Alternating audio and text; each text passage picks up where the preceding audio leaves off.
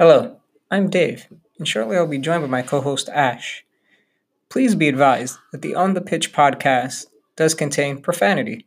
If you're offended by profanity, then you should probably find some other podcast to listen to. However, if the profanity does not bother you, please practice proper parental discretion.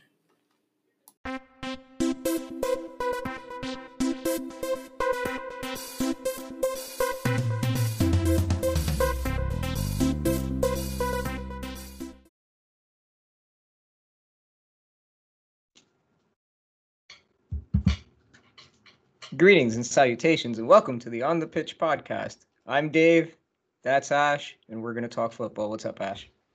Um, pretty good, Dave. Uh, two podcasts in a row. Uh, the people must be very lucky.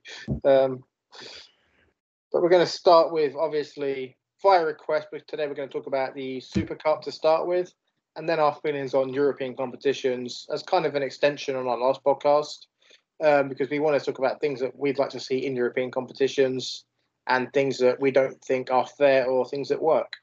So let's start with the Super Cup preview Chelsea versus Villarreal. Obviously, those of you that remember, Villarreal beat Manchester United in the uh, Europa League final 22 21 on penalties. Madness. That t- that was madness. I've never I don't think we'll ever live to see some shit like that again. That was that was epic. And obviously Chelsea beat Manchester City in the Champions League final, thanks to my new favourite German. Um, but um, how do you how do you see the Super Cup going? Obviously, with I don't know how Villarreal's transfer act business been, but obviously they're not going to bring any major players, and Chelsea have yet to make their move in the market. But so it'll be the same squads from last season, more or less, apart from loan players coming back. But I think Chelsea will probably line up with the same side that started the Champions League final. Yeah, I concur. I think both sides will see the same starting 11 for both sides that they played in their respective finals. So I, I would imagine for Villarreal, the same starting 11 that was put out for that um, Europa League final, and for us, that Injury starting 11. Well, yeah. Well, you know, going into this match, too, we got to take into account are some of those players going to be back by then that are on vacation or holiday from their service in the Euros? I believe they will be, yes. I believe they get three weeks after the Euros. They'll be back in training a week beforehand. Mm-hmm. And if you see Mason Mount recently, the, the guy looks shredded at the moment. Like he's putting a lot of muscle. So that's, you know, that, that, that could be a good thing for him. Like, you know, especially with his physicality in the game next season. He does. He look. He looks sharp. He looks like he's ready. Um, even after you know that break, he's gonna have coming back, and hopefully he can pick up right where he left off, because he's going to be huge for Chelsea in that match, as he is pretty much the entire time for Chelsea. He's one of the key players in that starting eleven. Um, I, I just wonder who starts over Rudiger. Who starts Rudiger or Christensen? Because obviously Rudiger didn't have the best Euros campaign, whereas Christensen was one of the stars of the tournament. So, you know, obviously it's going to be Mendy and goal. A back three, Azpi and Silva are both going to be in there. But who gets that third centre back spot? Who would you give that third center back spot to? On form alone, Oh, whatever give, you want. I'd give it to Andreas Christensen just because of how well he played in the Euros. Oh Lord, we concur. That's well, because I, I I would say the same thing. Based on form, he had the better Euros. He's probably the, as they like to say, the hotter hand, so to speak, going into it. So I'd probably give him that last spot, and then along But- with um Azpilicueta and Thiago Silva. On the flip side, you can't really count out what Rudiger did in the second half of last season for Chelsea when he was phenomenal. Probably one of the one of the best centre backs in the second half of the season in the whole of Europe. So Hmm. it's a difficult one for Tuchel, but you know he'll get it right. He's he usually does. Then I'd imagine it will be Kante and Jorginho in midfield, flanked by Chilwell and James, and Mount, Werner, and Havertz up front. I can see that. One We've not that won this trophy. We have That's- not won this. No, I lie. We've won one. Was it called the Super Cup back then, or was it a different classification? I believe it was a different classification. It was um if you're old enough to remember like I am, it was the Cup Winners' Cup and the last edition of that was played in 1998. Yeah, so I think it's a di- I think it's a slightly different tournament. Um, I'm actually not 100 percent sure, but I think since it's been the Super Cup, we've never actually won it. Yeah, as it's you're right. In the current format that it's in now, that as we know it, we have not we are we have not won. We have three losses all Yeah, Two on penalties oh, and one two on pens. And one where Falcao absolutely ripped us a new one. Yeah, that was that was rough. We were talking about extra time and pens and all that, and the last three UEFA Super Cup matches and six of the last eight have gone to extra time, and I don't think um, my health can take that if that happens. I mean, I wouldn't be surprised. I don't see a high scoring game. We don't. We're not a side that scores a lot of goals. We win our no. games one 0 two 0 and I see the same sort of thing in this game. Um, we're probably not going to get a striker in before the 11th of August. I don't think so. So I think we'll start the season with exactly the same squad we ended last mm-hmm. season with, just with the loanees in there. Um, you know, and I think Conor Gallagher will be the main one that gets a place in the team this season. Maybe Ethan Ampadu, and I think Armando Broja will be the other one as a third choice striker. Because the apparently Tuchel really likes him. He's been, he's been given a new five year deal. Obviously, Giroud's gone to AC Milan. So I, I think Broja might be the third choice striker this season maybe get some cut minutes, score some goals. But then again, would a loan be more beneficial so he can get out and play football? Yeah. It'll be interesting. The contest itself is going to take place in Northern Ireland, and this is the first time for each each team being and playing a competition game in Northern Ireland. So that that I guess for the travel for Chelsea, that's not too bad. Yeah, you not. stay within you stay within the United Kingdom, so that's that's a plus as far as traveling goes. I don't think it'll be a problem location. I mean, we played all over Europe last season. But what I do want to say is that our recent domination over Spanish sides is probably going to be on our side because beat Sevilla 4 0, beat Atletico Madrid 3 0, beat Real Madrid 3 1. You know, didn't have any problems against Spanish sides last season. Literally blew them all out of the water. So, and then Villarreal are probably not as great as those three sides I mentioned. So, I think we'll win one or two nil, but it won't be nothing crazy or spectacular. But I think we'll get the job done in 90 minutes. I'm pretty sure it's going to be a long, drawn out defensive kind of a match. I think it's going to end up like one of those that it's 1 0. Yeah, it wouldn't surprise me. That's that's how I see that working out. This is actually for Villarreal. This is the first time we will see them in the Super Cup. This is their very first appearance. I don't think we should write them off because obviously they did well to get to the Europa League final, beat Man United, who were heavy favourites for that game. So I don't think we should write them off, and they've got a threat in uh, Gerard Moreno as well. So although he didn't have the best of Euros, so it'll be a tight tactical game. I think it'll be more of Chelsea knocking on the door, Villarreal sitting back in a defensive low block, mm-hmm. and they'll hit us on the counter attack. That's how I see the game going.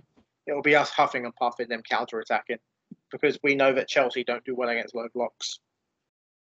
They don't. Spanish sides have won 15 UEFA Super Cups, and they've also won nine of the last 10 Super Cups that they have played between them and I think other opposition. I think the only, the only exception was in 13 when Bayern defeated Chelsea.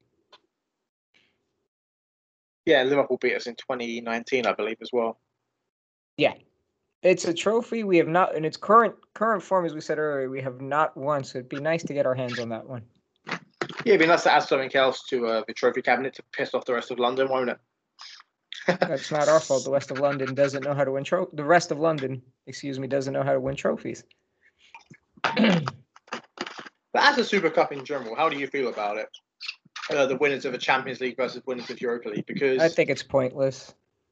I mean, it's a glorified. I think he's just a glorified. I mean, I don't mind it. Like, I don't mind it. It's, it's a trophy, I suppose, and you want to win it. But I mean, it's not really needed because why would if you've won the Champions League, which is regarded as the biggest trophy in club football, why do you need to then go and play another game, which is, you know, I mean, it's a nice gesture for the winners of Europa to play the winners of the Champions League, but like you said, is it really necessary? Like, should it be like because that trophy is not regarded as a major trophy.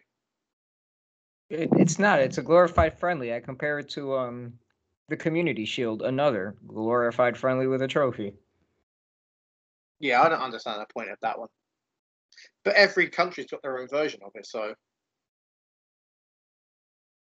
I think it's I think it's unnecessary. I I just at the end of the day, I just think it's UEFA trying to make more money because that's another match supporters are going to pay for, and they're going to charge out of the ass, and people are gonna go to want to attend the match, and then from a TV standpoint, people are gonna tune in, depending on where they are.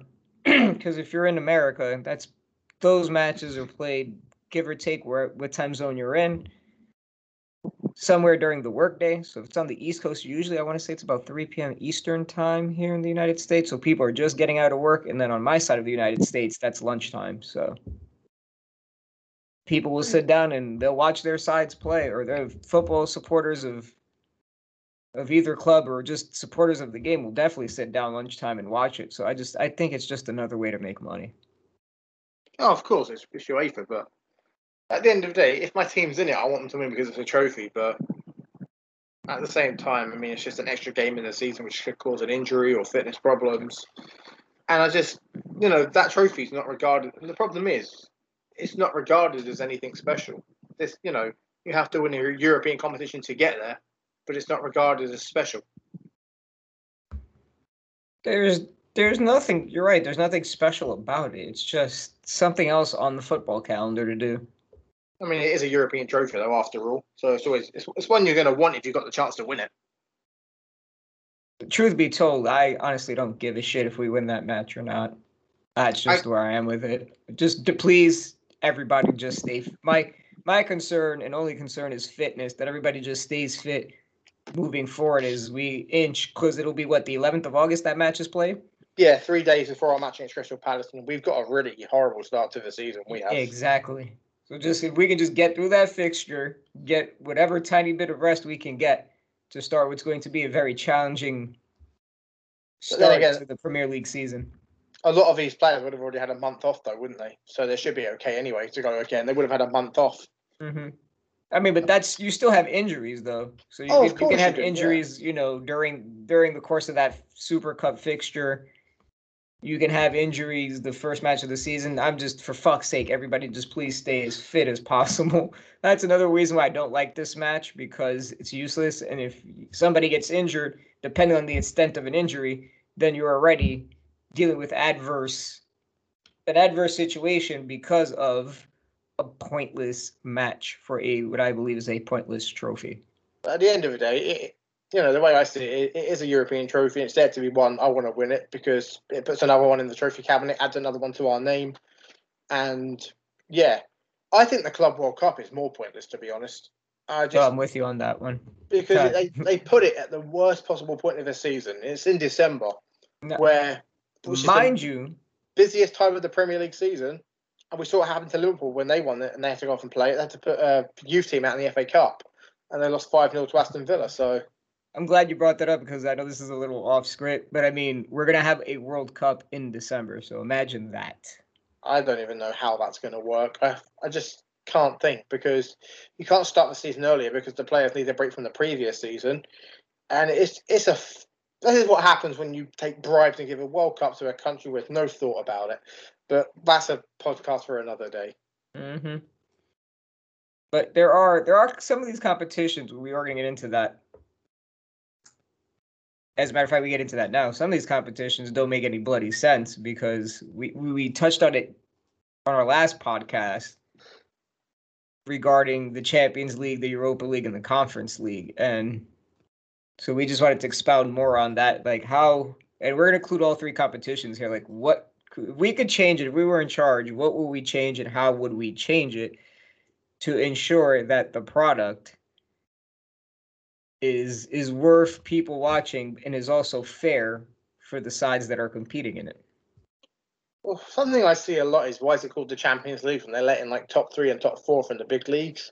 The thing is, you can't really have the Champions League without those extra spaces because what would be the point in watching the champions of Spain play the champions of Lithuania or something when it's or you know the champions of England playing the champions of Lithuania, Austria when it's only ever going to go one way?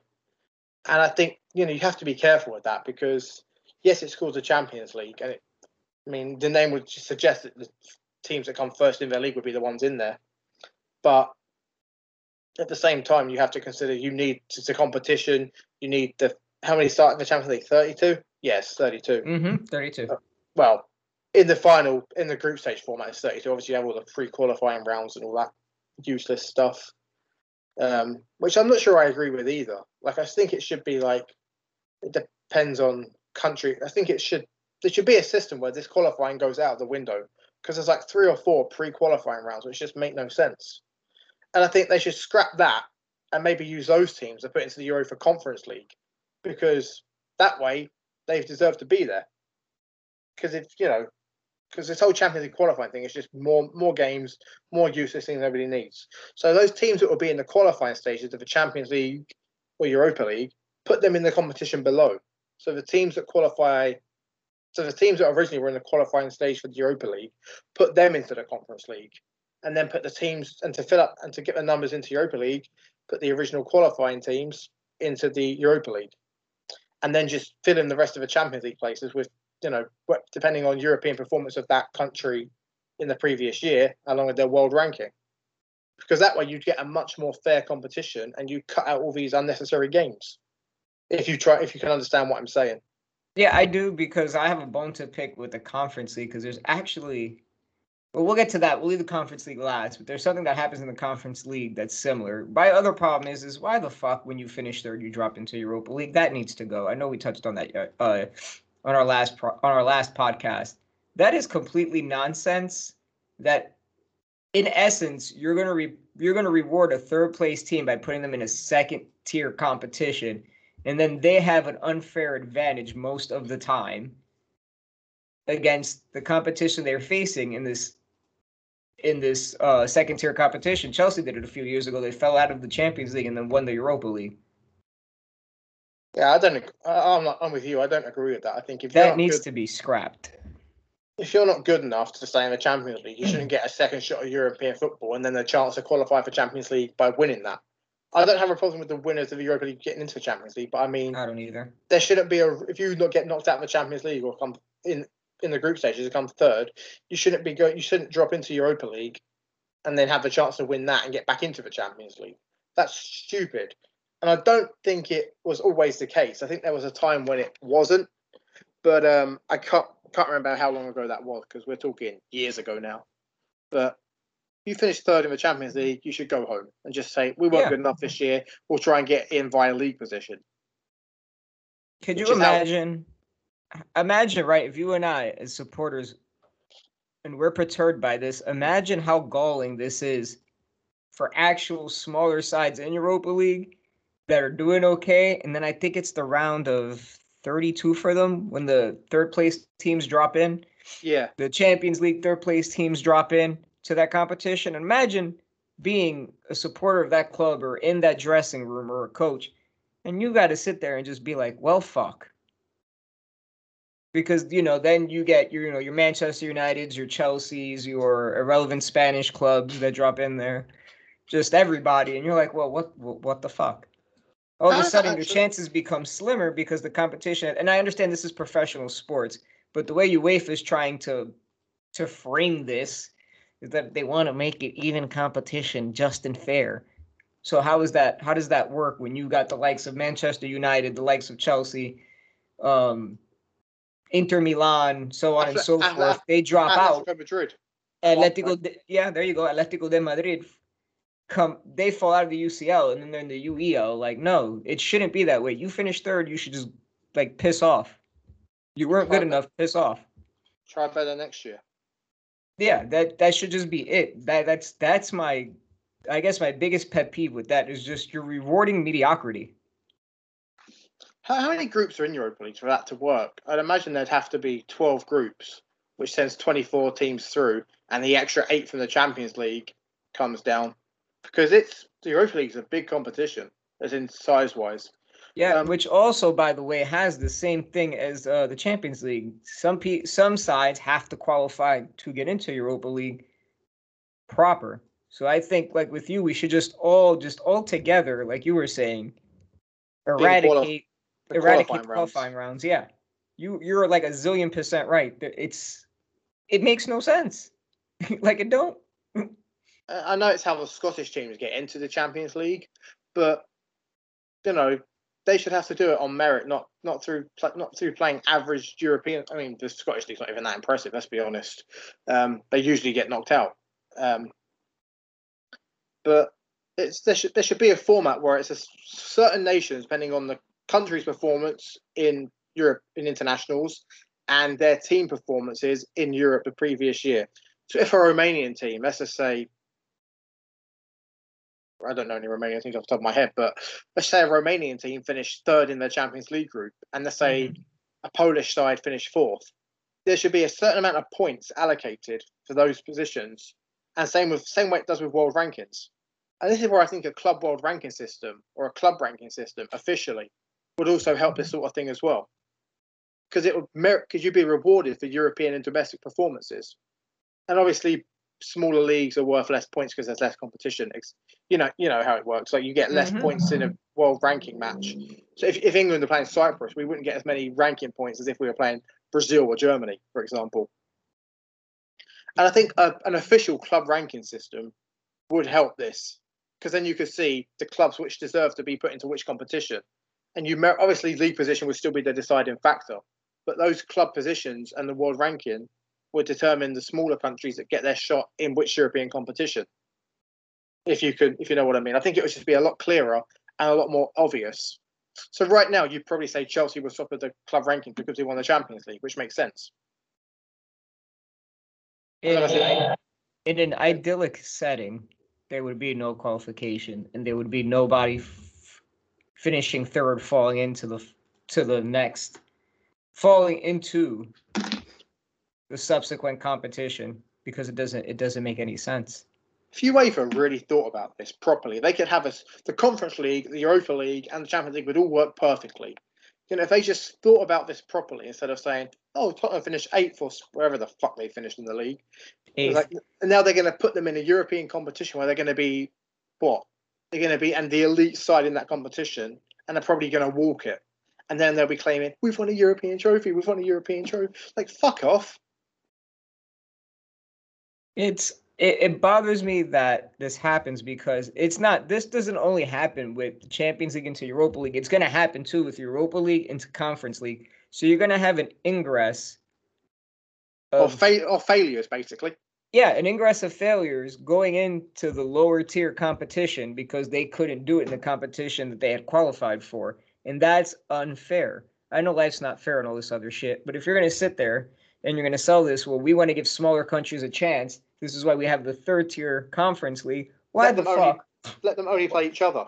Exactly. So why the fuck would you have teams like Roma, teams like Tottenham in that competition that you know they're going to blow them away. And somebody this morning was saying, well, you know, they still have to go through qualifying rounds. It doesn't okay. matter. Who are they going to be playing in qualifying? Narnia. Exactly my point. Like it, it is, it is utterly ridiculous how this even works because that that's my problem with this because Europa League I found out this morning those sides that don't qualify for the next round they're going to fall into the Conference League. And the Conference League doesn't have a group round proper. Everybody's got to qualify to get into the groups. Once again, the logic. It's just so, it's just adding fixture congestion. But and because those games have to be played, it makes UEFA for a tidy penny as well. And of, of course, course, we couldn't take any money away from UEFA now, could we? No. You see, this is their thing though. When you play an inordinate amount of fixtures, and then they present it as well it's more opportunity for other sides to play it doesn't well, seem so bad until you sit down and really break it down yeah as to what side's going to be in that competition it's like oh um, let's say uh Lech Lech Poznan in the Polish league they'll be playing Tottenham twice it's like hmm. well they're fucked and if they get Roma as well I'm not sure how the class seeding works but there's a good chance that some one of these small teams is going to get absolutely battered by a European side that shouldn't even be in the competition like Tottenham and Roma. Roma finished seventh in the Serie A, I believe. It might have been sixth, but I believe it, it was seventh in the end. They shouldn't be rewarded with European football for that. No. The way I would fix this is I would the Champions League, if you finish third and fourth, have a great day. You're done. Same thing in Europa League. You're done. There is no there is no second chance in a lower competition to win something. You weren't good enough, you go home. The conference league wouldn't even have any bloody qualifying. I would I would make it to where the conference league would be exclusively for the smaller sides of the smaller leagues outside Europe's top 5 leagues. Period. If you're in the league Let's What in the about Premier Holland? League. What about the In the Dutch Premier League, there I don't even consider them top five. Yeah, but would you let Dutch league sides play in, in the Conference League or just the Europa? Because the Dutch league side's probably a lot better than the rest of them as well. You think of the players Ajax always turn out. There, there are some. There are some. Ajax. I think the Netherlands can stay. They're they're Europa League. Yeah, but the, Not all teams in the Netherlands are going to be like Ajax fucking shit up. Maybe some of them would do better in the Conference League depending on where they finish. I think, like I said, it all the, the way UEFA think it's all about uh, European positioning, uh, club progress. It's a weird one because certain, if you win a certain European league, you get put into Champions League qualifying depending on that league stature. And if you win the certain other certain league, you get put into Europa League. And this is the problem. Like it shouldn't be qualifying. These leagues should be, pre, like I said, with the ranking system, it should be predetermined as to where you fit. And at the end of the year, depending on the ranking, depends which competition you go into. Because if a Romanian club wins the Europa League, they'll win the Champions League. That means the second Romanian club, whoever finishes second in that league, should then be automatically put in to the Europa League, but based on the club, based on the country's performance. The the Conference League already has an aberration in it because Villarreal, because of where they finish in La Liga, we're supposed to be in Conference League, but because they won Europa League, they They'll made be in the Champions, Champions League. League.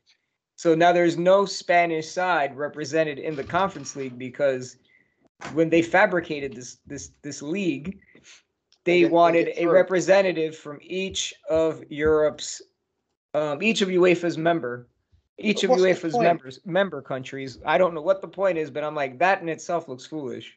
That's what the now do you, Champions League they're going to leave that League spot are for. open. Oh, they didn't think this through. They didn't think about teams that finish in league. If you finish, if you're finishing outside the top five, you should be in Europe at all. Sorry, but if you finish outside the top five, you shouldn't be in a European competition unless you've won a European competition in the previous season. That's where I'm at with that. I would fix it to where that's just me. I don't know how I would do it, but if it was up to me, let to me the Conference League would just be for the smaller countries outside Europe's top five. Figure That's- that out. I think that's where, the, like I said, with the ranking system, it'll take a lot of figuring out to work it out how the points are aligned and everything like that. hmm but I do it with a, with a ranking system. So obviously the country, obviously it'd be it'd be a UEFA ranking. So you know countries like Brazil and all those you know outside of Europe wouldn't matter. So you have to do it on a Europa on a European basis. And obviously some countries play better and worse teams, but obviously the points for that are accordingly. The point they're adjusted accordingly. So if England play Germany and if Cyprus play England, the points are given out differently hmm but and I think it could work that way. And then obviously based on club performance in European competitions as well, which would then allow say like let's talk about you know Bulgaria, Azerbaijan, uh, Romania, Poland. Let's say they're four of the league that have representatives in the Conference League. Uh, doing well in that league should then open up chances to go into the Europa League. As a as more more teams from that league getting into Europa League, it should be a merit system, and that's why I think rankings and the you know awarding ranking points would work this out perfectly because then it would be a clear structure as to who's got what. I mean, yes, it would take some time to figure out, but you know, if they really put the time and effort in, this could be done properly. Obviously, I'd imagine right now England would be at the top of that ranking because we've won two of the last three Champions Leagues. Here's here's something else I heard on this. They were saying that we're gonna use Roma and, and and and Spurs as an example. They said those fans will still watch it, will still tune in to watch their sides play in the Conference League, and I have a hard time with that because sometimes supporters don't even want to watch the Europa League. So what makes you think a Tottenham supporter with their delusional assertions that Tottenham's going to play in a big European competition, do you really think that they're going to tune in and watch them play sides from Lord knows where in Europe? They will because Tottenham see it as a realistic chance to win a trophy. Yeah, what about and what about Roma with its history? What about other clubs that we're gonna see with history? Like, what if a Manchester United, for example, ends up there, or Chelsea, or you know, Inter Milan or or Milan? Like, do you think those fans are really gonna give a shit about the Conference League? No, I- because I, don't think so. because in its current format, it's a joke. Like like you said, these European superpowers, well, not, not really superpowers, but in terms of the clubs they'll be playing, they're elite. You know, Tottenham won't. Well, actually, knowing Tottenham, they probably would lose to the Polish champions. Let's be honest. But And I lost to who knocked him out of the Europa League? It was uh, Dino Zagreb, wasn't it, last season? Because yeah, it was Zagreb. I think I think it was Zagreb. Yeah, Orsic scored a hat trick. I, I was laughing my head off that night. But why should they be allowed to play in a competition where they're going to be one of the favourites? I mean, nothing wrong with being a favourite. Why should they be in a competition where they're much better than the rest of the team? When one Tottenham player is probably worth more than the entire squad of some of these teams.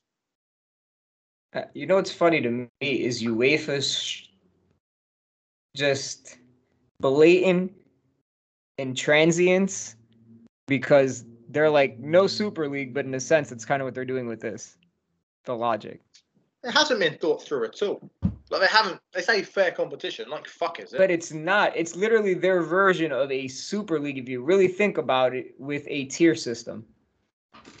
I'm not against the tier system though because you can progress through it, whereas the Super League. I'm not. I'm not either, but I'm just saying, just an interesting sidebar.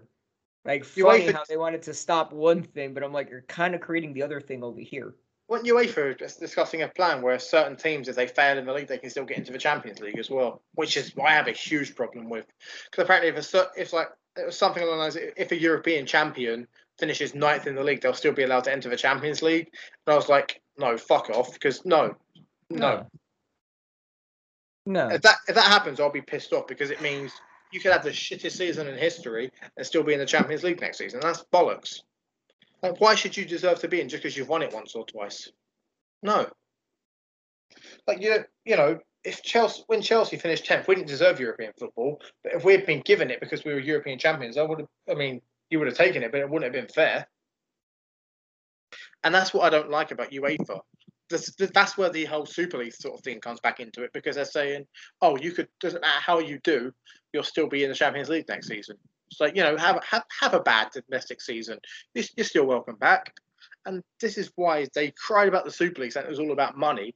And here's UEFA adding as many fixtures as they can for the same purpose. Yep.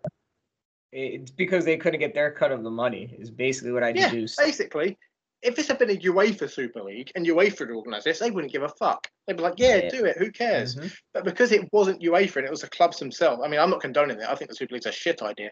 But I just think UEFA are hypocritical in this instance. And they didn't even punish these clubs. I think they fined the Premier League clubs two million each. Barcelona, Real Madrid, and Juventus didn't even leave, and nothing's happened to them. So UEFA were just full of it. Oh, we'll kick you out the Champions League. You won't play domestic football. Barcelona are still going to be in the Champions League next season. They're still going to play La Liga football next season. UEFA are just they're a joke. You know, I mean, two million for these Premier League clubs. Two million. That's nothing.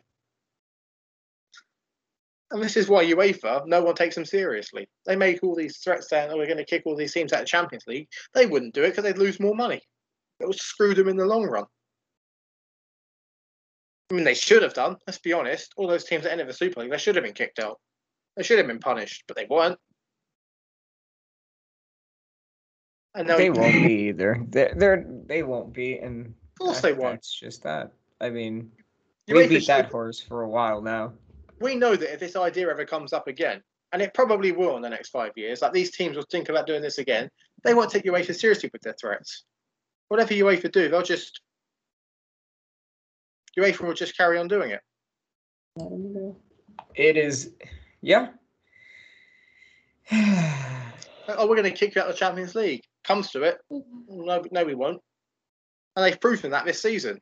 Like, like we said, obviously the English clubs pulled out of the Super League, but Real Madrid, and Barcelona, and Juventus didn't. You know, and they'll still be in the Champions League next season. Like nothing's even happened. Yep, it's we see it all the time. So I mean, at this point, are we surprised? No. Is it gonna is it going to continue to happen? Yeah. I'm telling you, I won't be surprised if the Super League idea comes up again in the next five years, and this time they go through with it. I, you know, I was about to say, as you said that, I was just thinking to myself, you know what? The next time it comes up, it's probably going to become a reality as long as UEFA can bend it to benefit them somehow. Yeah, but I don't think this will include UEFA. These clubs now know UEFA aren't serious with their threats you know all these clubs that are involved. I'm not sure what the fines were for the overseas clubs. Obviously, the Germans wanted nothing to do with this, which is you know fair play to them. Well, it well the Germans though, I will say this: there is there a little bit of credit to them because I believe they have something in Germany where the supporters own a certain part or a certain percentage of each club. The 50 plus one rule. Thank you, sir. So with that being in place, I, I don't see that happening with the Germans unless they change it, which they can, and the supporters technically don't have power. I know there's that, as you just mentioned, that 50 plus one. But I mean, if we're talking realistic here, money talks, and supporters ain't gonna have that type of money to fight it. No, but the thing So is, you just you you never know where it goes. I'm just saying this, like UEFA will figure out how to make it benefit them, and then what they'll do is they'll probably conspire with the rest of those clubs, and before we'll know it, we'll have a Super League. Maybe not in the formatted format that it was presented at first, but it, it it's probably gonna happen. It's been going there for years. I think the last ten or fifteen years, I've I was like, yeah, this is coming, eventually. the thing that I think upset a lot of people was the fact that it was closed. And like there was no like the MLS, it was a closed league, uh-huh. and you know that's it might have been okay if they had sat this down and spoke to every club in Europe, and I mean every club, not just these top ones. Obviously, this wasn't a UEFA project, was it? This was a club project Mhm. amongst the twelve that started this. But they said, look, but they were so scared of not making any money, they didn't want to lose out, so they just said, ah, it'll just be us. And you know,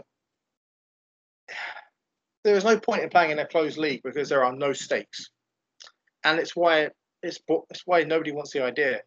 You know, I mean, we'll talk about the Champions League in a minute, but with clo- with a closed league, it's why the MLS no one gives a well. It's one of the reasons no one gives a fuck about it. Nobody outside of America, anyway, because there are people, sadly, in America that actually do like that league. Why? That- that's because couldn't it's fucking that's tell because it's well because they might be from a state and support their home team, and you know, Oh, for fuck's sake! My my home state's got a home team, and I'm like, fuck off. yeah. But I said some people, not all, didn't I? So just Just fucking. ca- calm your horses. But I some don't have any. How does one come horses he does not have? Anyway, we digress. um, yeah, the whole European competitions basically need an entire overhaul, but UEFA won't do that because it will cost them money, and they won't be making as much. So I don't know why we're, you know, we can talk about this from a sense of sensible, logical point, but we don't know why and how UEFA do the things they do. Well, we do money. It's um.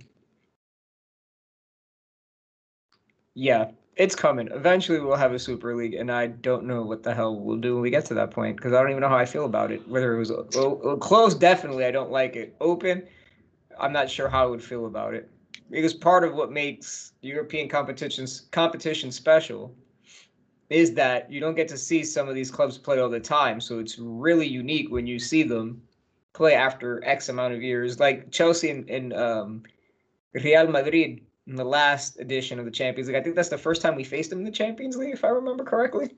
It was the first, yeah, the first. I think we beat them in the Cup Winners' Cup, I believe. Um, but that Yeah, was the only other time we. But we've never played them in European knockout football. Yep. So that's what makes the Champions shit like that is what makes the Champions League special. Not I'm gonna play this motherfucker every week. And the thing with the Champions League is that talking about the sort of things we change. I'd love to have just straight knockout football, no two legs. You just home or away. You get home or away draw, like you do in the like you do in the FA Cup, and that's how it works. Obviously, the final's still a predetermined destination. That's fine, but you play one knockout game because it'll be so much more exciting because you won't get teams sitting there parking the bus for two legs trying to Mhm. defend it, trying to defend a one 0 I mean, I know they've got rid of rid of away goals, which I'm actually for as well, because it means teams can't just sit and defend a one 0 victory anymore. Sure Um, can't. They gotta go play.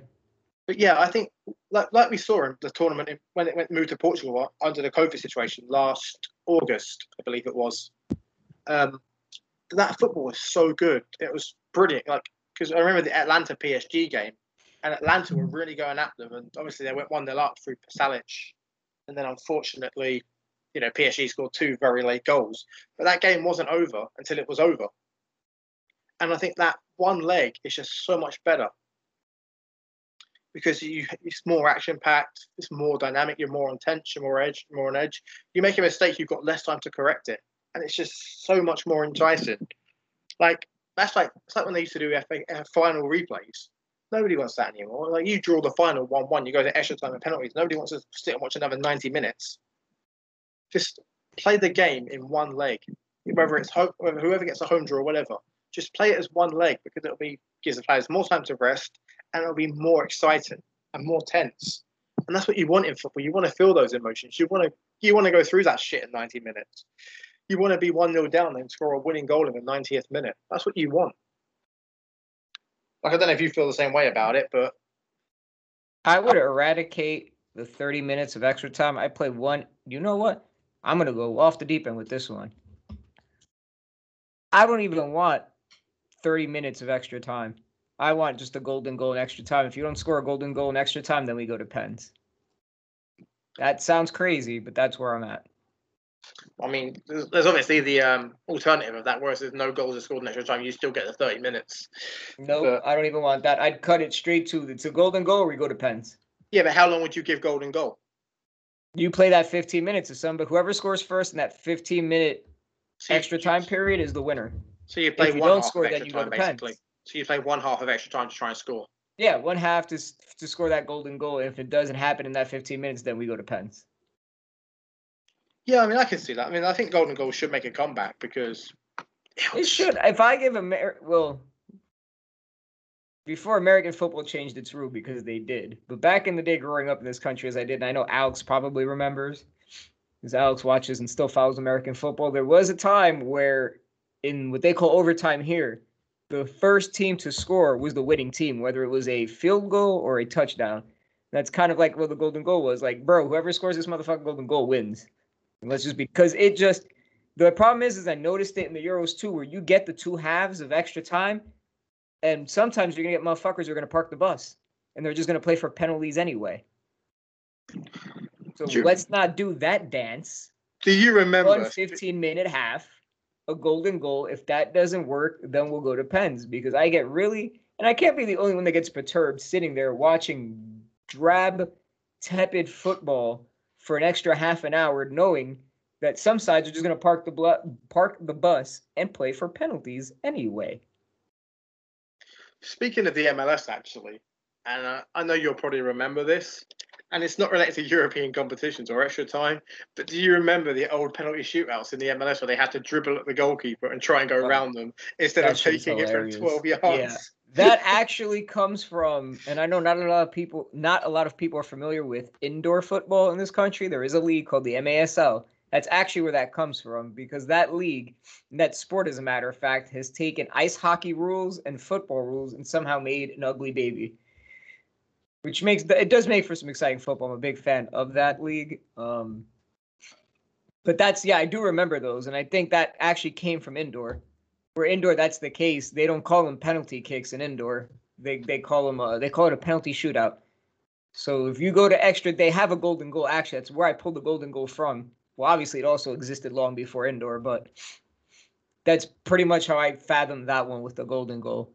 Although, yes, I do remember those. They they would dribble at the keeper, similar to what they do in uh, ice hockey. I know Mike. Mike is familiar with ice hockey. I know he's a big um, Pittsburgh Penguins fan. Which I don't know. I thought that I th- I thought that was funny, but it, it's kind of cool to watch it in the indoor game. I, I, will say this though: we need to make some changes in these competitions because some of this stuff don't. It just don't make no sense. I mean, I don't under. I mean, I know they've gotten rid of uh, away goals, which we just mentioned, which is absolutely fine. Don't have a problem with that. Thank fuck. Um, and the funny thing is, Chelsea didn't win any of their games on away goals. We actually won it on a uh, basically on on score difference because we beat um, Atletico Madrid 3 0, we beat Porto 2 1, Real Madrid 3 1. Um, who else did we play that? I can't remember. And then we beat Man City 1 0. So we didn't actually, we didn't need away goals to get through. Mm-hmm. It forces, it, with, with that rule now being eradicated, we should see better football in theory. Because, like you said, now now sides can't park the bus trying to protect that, or there there's no more onus for defensive football. Defensive, yeah, for defensive football. that's where I think a um, one-legged tie should come in as well, because then, yeah, like I said, we saw how good it was in last year's tournament. You know, we saw what happened in the Bayern Munich and Barcelona. Well, mm-hmm. that was a fun day, wasn't it? That was that was a great game. my brother, my brother was so excited when Alaba scored the goal. He's like, "We're back in it, we're back in it," and then it was just was like, "No, you're not," because he went and scored eight. my brother, my brother to this day has no words about that fixture. I don't even think he wants to remember that. I pissed myself laughing that night. I, I quite enjoyed it because I can't. Yeah. Do you know the icing on the cake for that game was the fact that Coutinho come on and scored twice, and he was on loan there. And he came on and see, scored that's, twice.